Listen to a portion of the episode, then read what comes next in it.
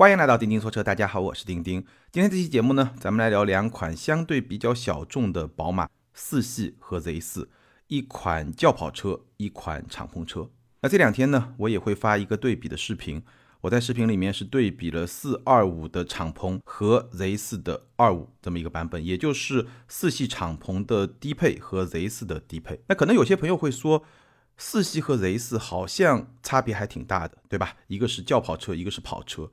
但事实上呢，我对比的这两款车有非常多的相似之处，比如说它们都是宝马，它们都是敞篷车，它们都是四系列四家族的成员，而且呢，它们搭载的都是低功率版本的 2.0T 发动机，而且它们的价格都在五十万左右。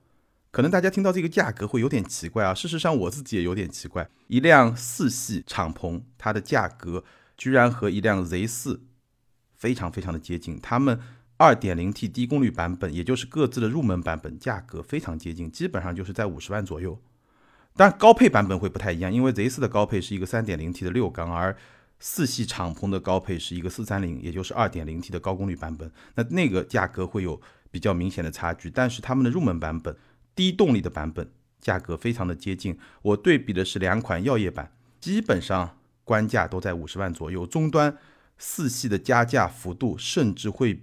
比 Z 四会更大，Z 四在这次芯片荒之前其实是有折扣的，那芯片荒之后呢，基本上就没有折扣，但是也没有加价，但四系是会有一些加价的，所以这两个车的价格非常非常的接近，有些出人意料之外，但这个就是市场的现实，所以呢，你会发现四系可以说是叫好又叫座，而 Z 四呢？好像没有那么的火，当然我没有看到 Z4 的销量数据，但至少在网络上这款车的口碑明显是不如丰田 Super 的。Super 是什么车啊？Super 和 Z4 这两个车是孪生兄弟，他们都是基于同样的底盘、同样的动力系统，只不过呢调教不太一样。我听到的说法是，宝马和丰田合作开发这个车，在把这个车的一些基本的参数都确定之后。两个团队就分道扬镳了，各自去做各自的调教。那最后调教出来呢？宝马就是 Z 四，丰田就是 Super。而今天你在网络上能够看到的，至少在车迷中的口碑，Super 明显是会比 Z 四更好的。但我没有开过那个车，所以呢，我暂时也不去评价那个车。今天呢，我们就来聊一聊四系和 Z 四，为什么看起来四系会比 Z 四更加的成功？那我说了，因为我没有看到销量数据，所以这个成功呢，我还是会打个引号。为什么四系叫好又叫座，而 Z 四呢？它的口碑会比不过一辆丰田。好，那今天这期节目呢，我会结合我试驾的体验来给大家分析一下这个现象背后的原因。这两款车到底表现如何？到底适合什么样的用户？好，我们先来说宝马的四系。四系这个车呢，应该说从最早的图片时代呢，争议是非常大的。包括我自己最早看那个。两个非常大鼻孔的前脸，其实也不是特别的喜欢。但是后来我记得好像是在去年的成都车展看到这个车的实车以后呢，慢慢的就喜欢，而且是越看越喜欢。这次我借到这个敞篷车来试驾的过程中呢，这辆车的外观应该说我自己是非常非常喜欢。车头非常的霸气，车侧和车尾来看呢又非常的优雅，整个的设计风格我觉得我自己是非常的喜欢。然后这辆车呢，从实用性的角度来说呢。相比 Z 四当然是有非常明显的优势，因为它毕竟是一个四座的车型嘛。这辆车在关棚状态下，这是一个敞篷车，你把车棚关上的情况下呢，后排的腿部空间一拳，头部空间呢，对我一米七七的身高来说刚刚好顶头，刚刚好顶头。所以这辆车的腿部空间相比三系，包括相比我那辆上一代的三系都会更小，而头部呢有点顶头，所以这么一个后排的状态呢，我觉得可能。短途做一个女生，身高一米六几的女生问题不大，但是呢，长途就不会特别舒服。包括它后排座椅的靠背也是比较直的，这种两门四座的轿跑车后排的座椅靠背一般都会比较直，包括保时捷911也是这样的。所以呢，这个后排呢，短途乘坐身材不是很高，可以坐，但是呢，中长途这个还是会有点问题。不过对于一辆两门四座的轿跑车来说呢，我觉得还算是一个说得过去的表现。然后呢，它的后备箱其实并不小，尤其是当你把顶棚关上的时候呢，它后备箱里面有一个隔板。当你把顶棚关上之后，它这个隔板可以手动的往上翻，翻上去以后呢，这个后备箱整个的形状会更加的规则，使用的体验也会更好一点。这个情况下呢，这个后备箱的容积相比一辆三系其实小不了太多。那如果你把棚敞开，棚收下来的话呢，它又会占用一部分后备箱的空间。这个时候呢，后备箱会更小一点。前排和三系几乎是一模一样，包括车机部分，整个的设计布局、车机几乎是一模一样。我试驾那辆车的座椅，整个的舒适度相当的不错，尤其它这个头枕非常的舒服，靠在上面角度啊，整个的柔软度啊都非常的舒服。但是呢，这个座椅是没有腰托的，没有腰部支撑的调节，这个是有点遗憾。四系敞篷开棚的速度比 Z4 明显会更慢，它要接近二十秒钟。然后在车速五十公里每小时之下是可以开棚或者关棚，这个车速的限制跟 Z4 是一样的，都是五十公里每小时。这辆车我特别想要夸一夸的，让我特别特别满意的是它的底盘。这个底盘怎么说呢？柔而不软。三系的底盘有点软。四系的底盘柔而不软，它的软硬度有点接近我那辆 F 三零，也就是上一代的三系，但是呢，你的感觉会更柔一点点，也会更紧凑一点。所以这个底盘应该说让我非常非常满意，在舒适性和操控性这两端做到了一个相当好的平衡，甚至比我那辆上一代的三系还会更好一点点。但它的紧凑呢，可能也是因为它是一个两门的车，所以整个的紧致感会更好一点。当然，我那辆车现在已经开了六万公里，对吧？那个是新车，所以也会更紧致一点，但整体的感觉非常的好，操控的响应非常的快，紧急变线或者过弯过程中，它的侧倾是很小的，非常顺从，非常好开的一辆车。转向呢，首先它转向比的设定是比较直接的，从中间到最左或者最右是一点一五圈，Z4 是一点零五圈。三系呢，差不多一点三圈，所以这个一点一五圈应该也是比较直接的一个转向的设定。转向的力度跟我那辆三系差不多，比新三系明显是要更重一点点。然后呢，很有意思，它这个方向盘的中间位置还是有一些虚位，还是会有一些虚位。所以如果你小幅转动方向盘的话，你会觉得这辆车的响应好像不是特别的快。但是你只要过了这一个比较小的虚位的空间之后，它的响应又会变得非常的快。所以呢，这辆车的转向的设定是比较有意思的，它的底盘非常的出色。动力方面呢，2.0T 184马力，百公里加速8秒2，应该说对我来说，我觉得这辆车的动力应该算得上是一个它比较弱的环节。当然了，也看你怎么去理解，因为我一直在想这个车的定位，我们待会儿去说啊。这个车的动力呢，首先平顺性非常好，响应性问题也不大，只不过绝对的动力呢比较一般。八秒二的百公里加速能力，相比搭载同一款发动机的三二五三系要慢了接近一秒。为什么会慢接近一秒呢？因为这辆车是个敞篷车，它重，它需要有一些别的结构来抵消敞篷设计对车身刚性的影响，所以它就会比较重。那重了以后呢，加速就慢，整个性能也会让你觉得比较的弱。那这个性能怎么来评价呢？我觉得，如果你把它看作是一辆轿跑车，你强调轿跑里面那个跑字。你从运动的角度来理解这个车呢？我觉得这个四二五这个版本它的动力确实是比较弱的。但是如果你把它看作是一辆敞篷车，你更多是从风格的角度来理解这个车，来选择这个车的话，那我觉得这个动力也完全是够用的。所以关键看你怎么来理解这个车，怎么来定义这个车。那从这个点呢，我就要聊到四系啊。我开了四二五之后，我还没有开四三零。但我开了四二五之后，我已经能够感受到这个车它的定位真的做的相当的不错。四二五就是强调风格、强调调性，而四三零呢就会去强调运动。四三零的百公里加速是六秒二，四三零的敞篷六秒二，比四二五要快了整整两秒。六秒二的这个性能已经相当不错了，而且呢，你可以选装 M 运动悬架，你可以选装 LSD。你把这些都选上以后，那辆车就变得相当的运动。所以四系这个定位就很有意思。四二五和四三零它是有一个比较明显的差别的。我觉得四二五你就是想要这么一个设计，想要这么一个风格，想要这么一个调性；四三零你就是想要一个比较运动的这么一个轿跑车。我可能会更加喜欢四三零，但我完全能够理解四二五它是针对什么样的用户。而对于那些用户来说，刚刚好，它的动力不会很强。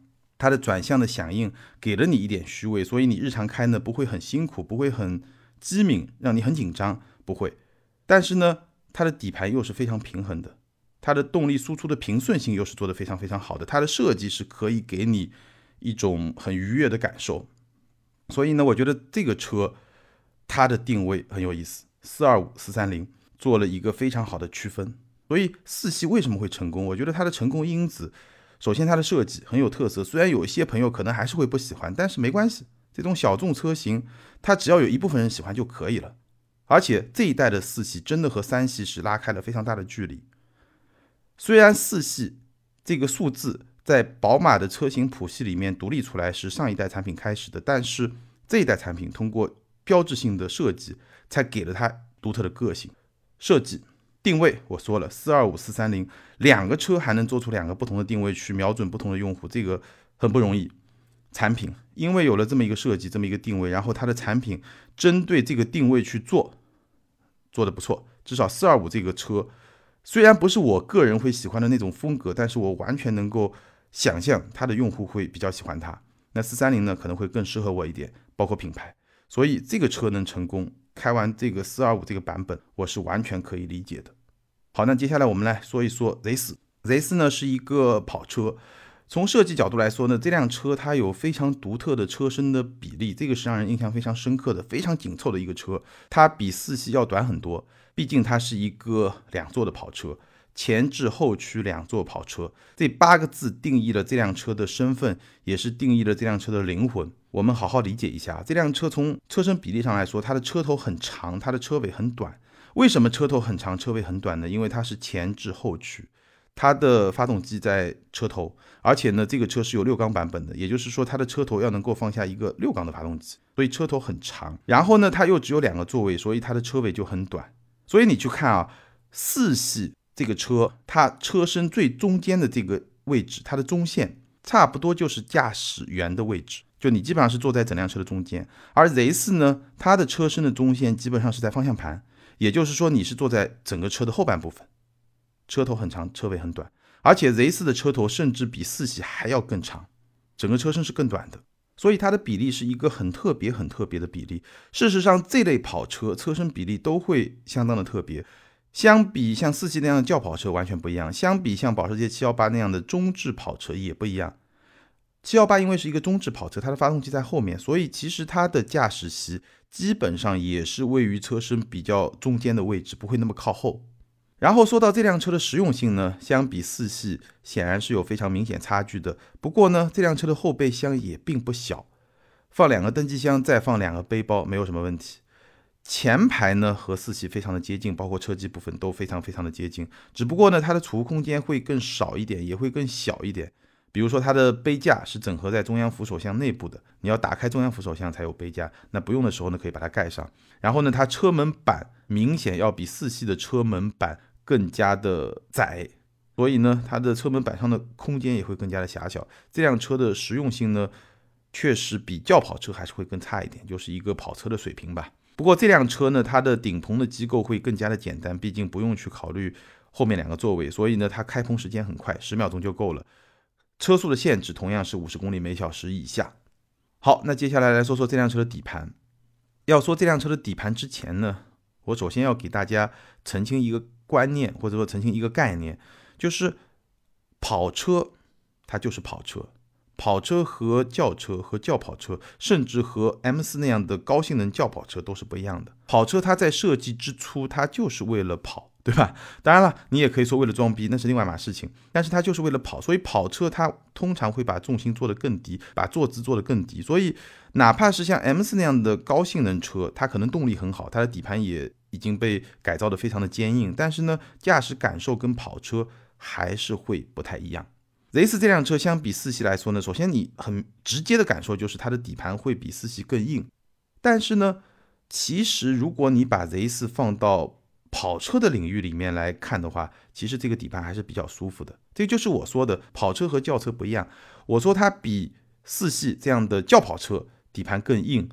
和说它相对跑车来说底盘比较舒服，这两点一点都不矛盾，因为它们的参照系是不一样的。然后这辆车的操控响应可以说是极快，而且呢，车头过去以后，车尾马上就跟过去了。这辆车的车尾很短，所以车尾几乎是没有存在感，操控响应非常非常的快。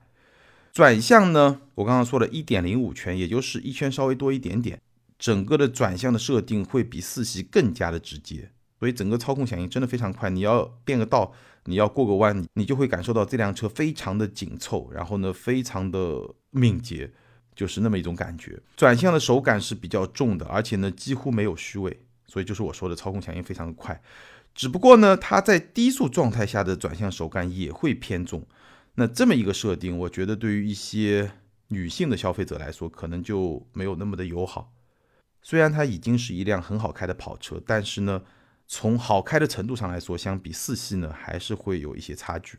动力方面呢，这辆车是 2.0T，一百九十七马力，同样是低功率版本，但是相比四系那个 2.0T 低功率版本呢，还是多了十三马力。而且由于这辆车更小更轻，所以它的百公里加速做到了六秒七，比425的敞篷要快一点五秒，比430慢零点五秒。所以这个性能应该说还是不错的。尤其呢，如果你用 Sport Plus 模式的话，整个的动力响应确实还是比较快的。如果你再加上一个手动模式，对吧？四千转以上换挡，整个动力表现是不错的。但是呢，对我来说呢，这个动力表现还是有点不满足，因为它的底盘实在太敏捷了，底盘的响应太快，然后呢，你就容易感受到动力好像有一点点不太够，有点跟不上。底盘比动力强，就是这辆车给我一个很明显的感受。所以这辆车呢？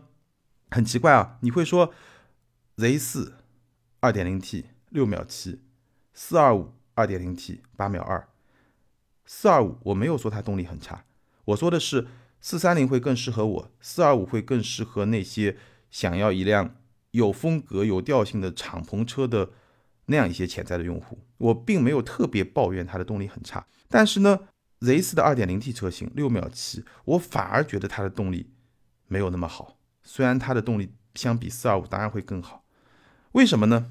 我仔细在琢磨这个事儿啊，我其实觉得 Z 四的四缸车型啊，至少在中国市场的这个四缸车型啊，它的定位稍微有一点点的模糊。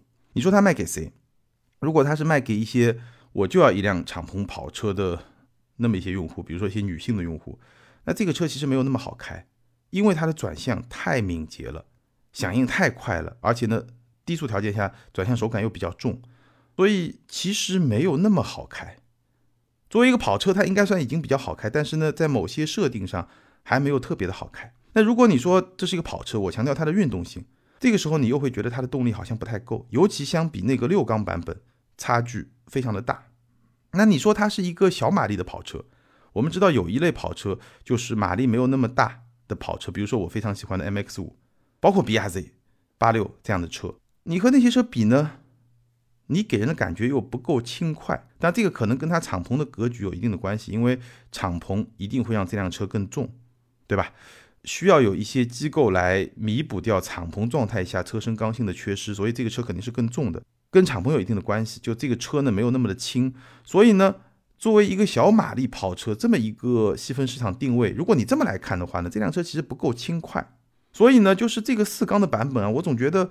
好像你可以说它很平衡，对吧？都兼顾了一些，但是这种平衡呢，好像是每一方面又没有做到很好的那么一种状态。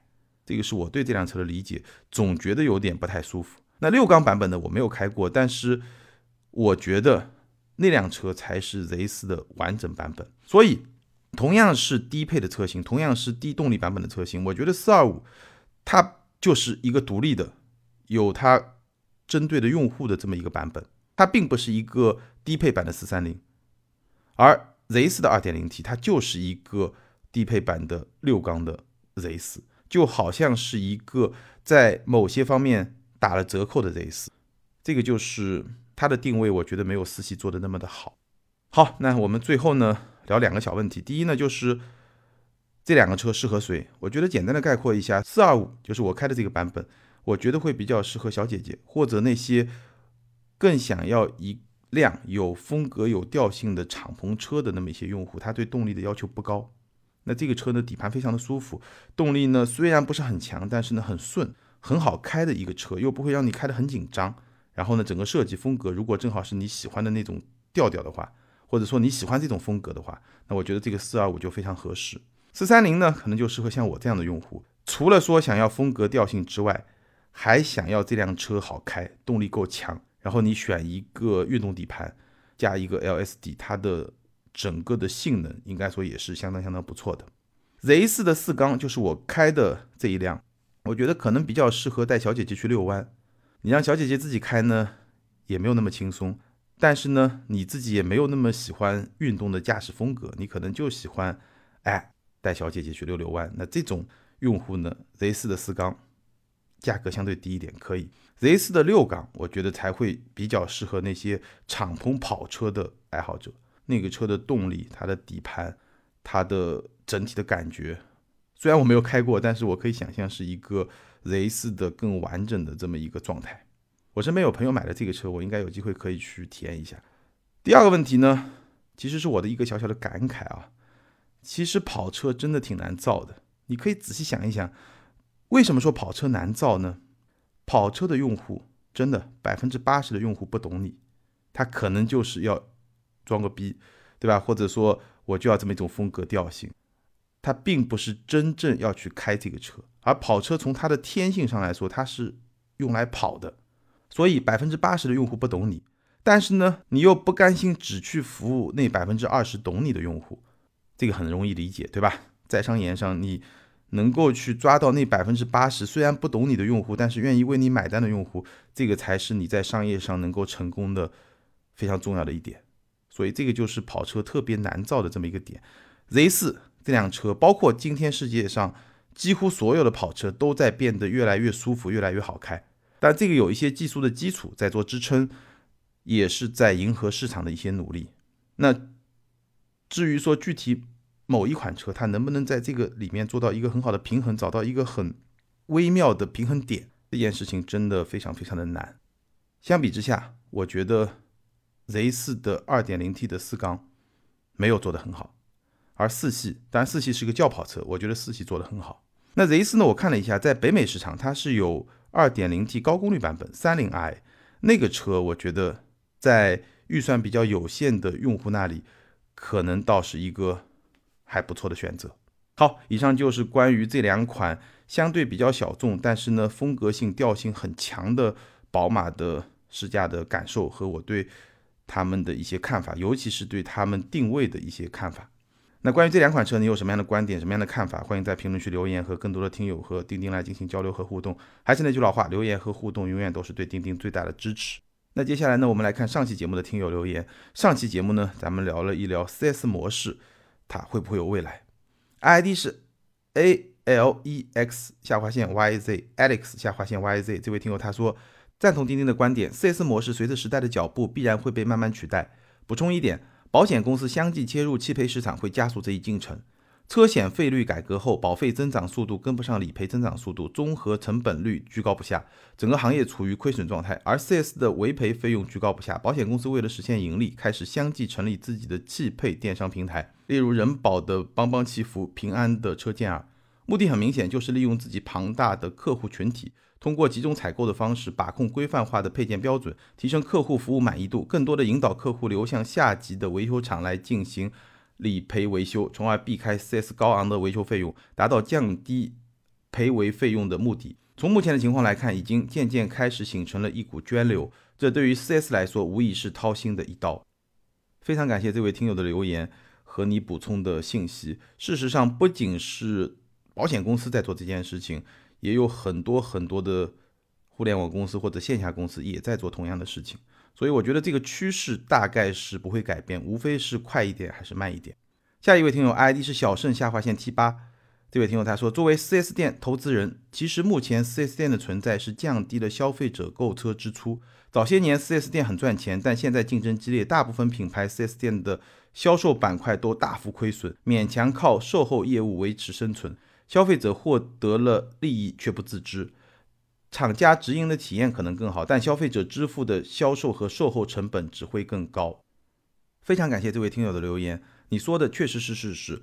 现在很多 4S 店卖车不赚钱，就靠售后来赚钱，弥补卖车的这么一个窟窿，这个确实是事实。但是呢，我并不认为这种状态是合理的，或者说是健康的。